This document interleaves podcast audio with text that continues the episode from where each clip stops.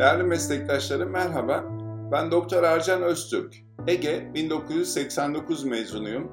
İhtisasımı Uludağ Üniversitesi Biyokimya Anabilim Dalı'nda yaptım. 1998 yılından beri tuz sektörünün içindeyim. Bugüne kadar 40 binden fazla meslektaşıma biyokimya dersi anlattım. İlk günkü heyecanla sizlere de faydalı olmak istiyorum. TUS'ta biyokimya branşında 22 soru var.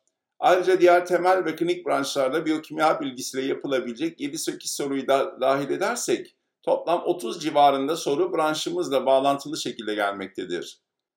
Biyokimya ana başlığında çıkan 22 soruyu irdelersek hücre ve organellerin görevleriyle ilgili bir soru çıkmaktadır. Örneğin aşağıdaki reaksiyonlardan hangisi mitokondride, sitoplazmada gerçekleşmez ve bunun gibi.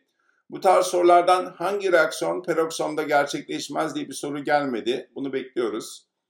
Metabolizmanın temel kavramlarından iki soru gelir. Örneğin elektron transport zinciri veya TCA siklusundan bir soru. İkincil haberci sistemlerden bir soru gelir. Karbonhidratlar 2-3 soru geliyor.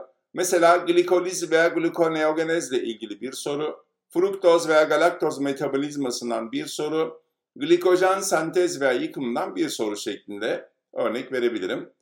Proteinler biyokimyanın en ağırlıklı bölümü arkadaşlar yaklaşık 6-7 soru gelmekte.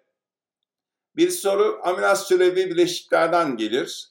Bir soru post-translasyonel aminasitlerden gelir. Bir soru protein yıkım ürünü olan azottan oluşan amonyak ve üre metabolizmasından gelir. Amonyak toksisitesini veya üresiklus bozukluklarını da özellikle seviyorlar. Hatırlatmak isterim. Bir soru amino karbon iskeletlerinin yıkım ürünlerinin ketojenik, glukojenik olması veya TCA ile bağlantısından gelir. Bir soru amino yıkımındaki aksaklıklardan kaynaklanan metabolik hastalıklardan. Bir soru plazma proteinlerinin genel özelliklerinden. Bir soru da porfirin yani hem sentezi veya hem yıkım ürünü olan bilirubin metabolizmasından gelir. O yüzden proteinler konusunda mutlaka iyi çalışın. Çünkü sınavda biyokimya başlığındaki her üç sorudan bir tanesi neredeyse proteinler konusundan çıkmaktadır. Lipidler genellikle 3-4 soru getiriyor.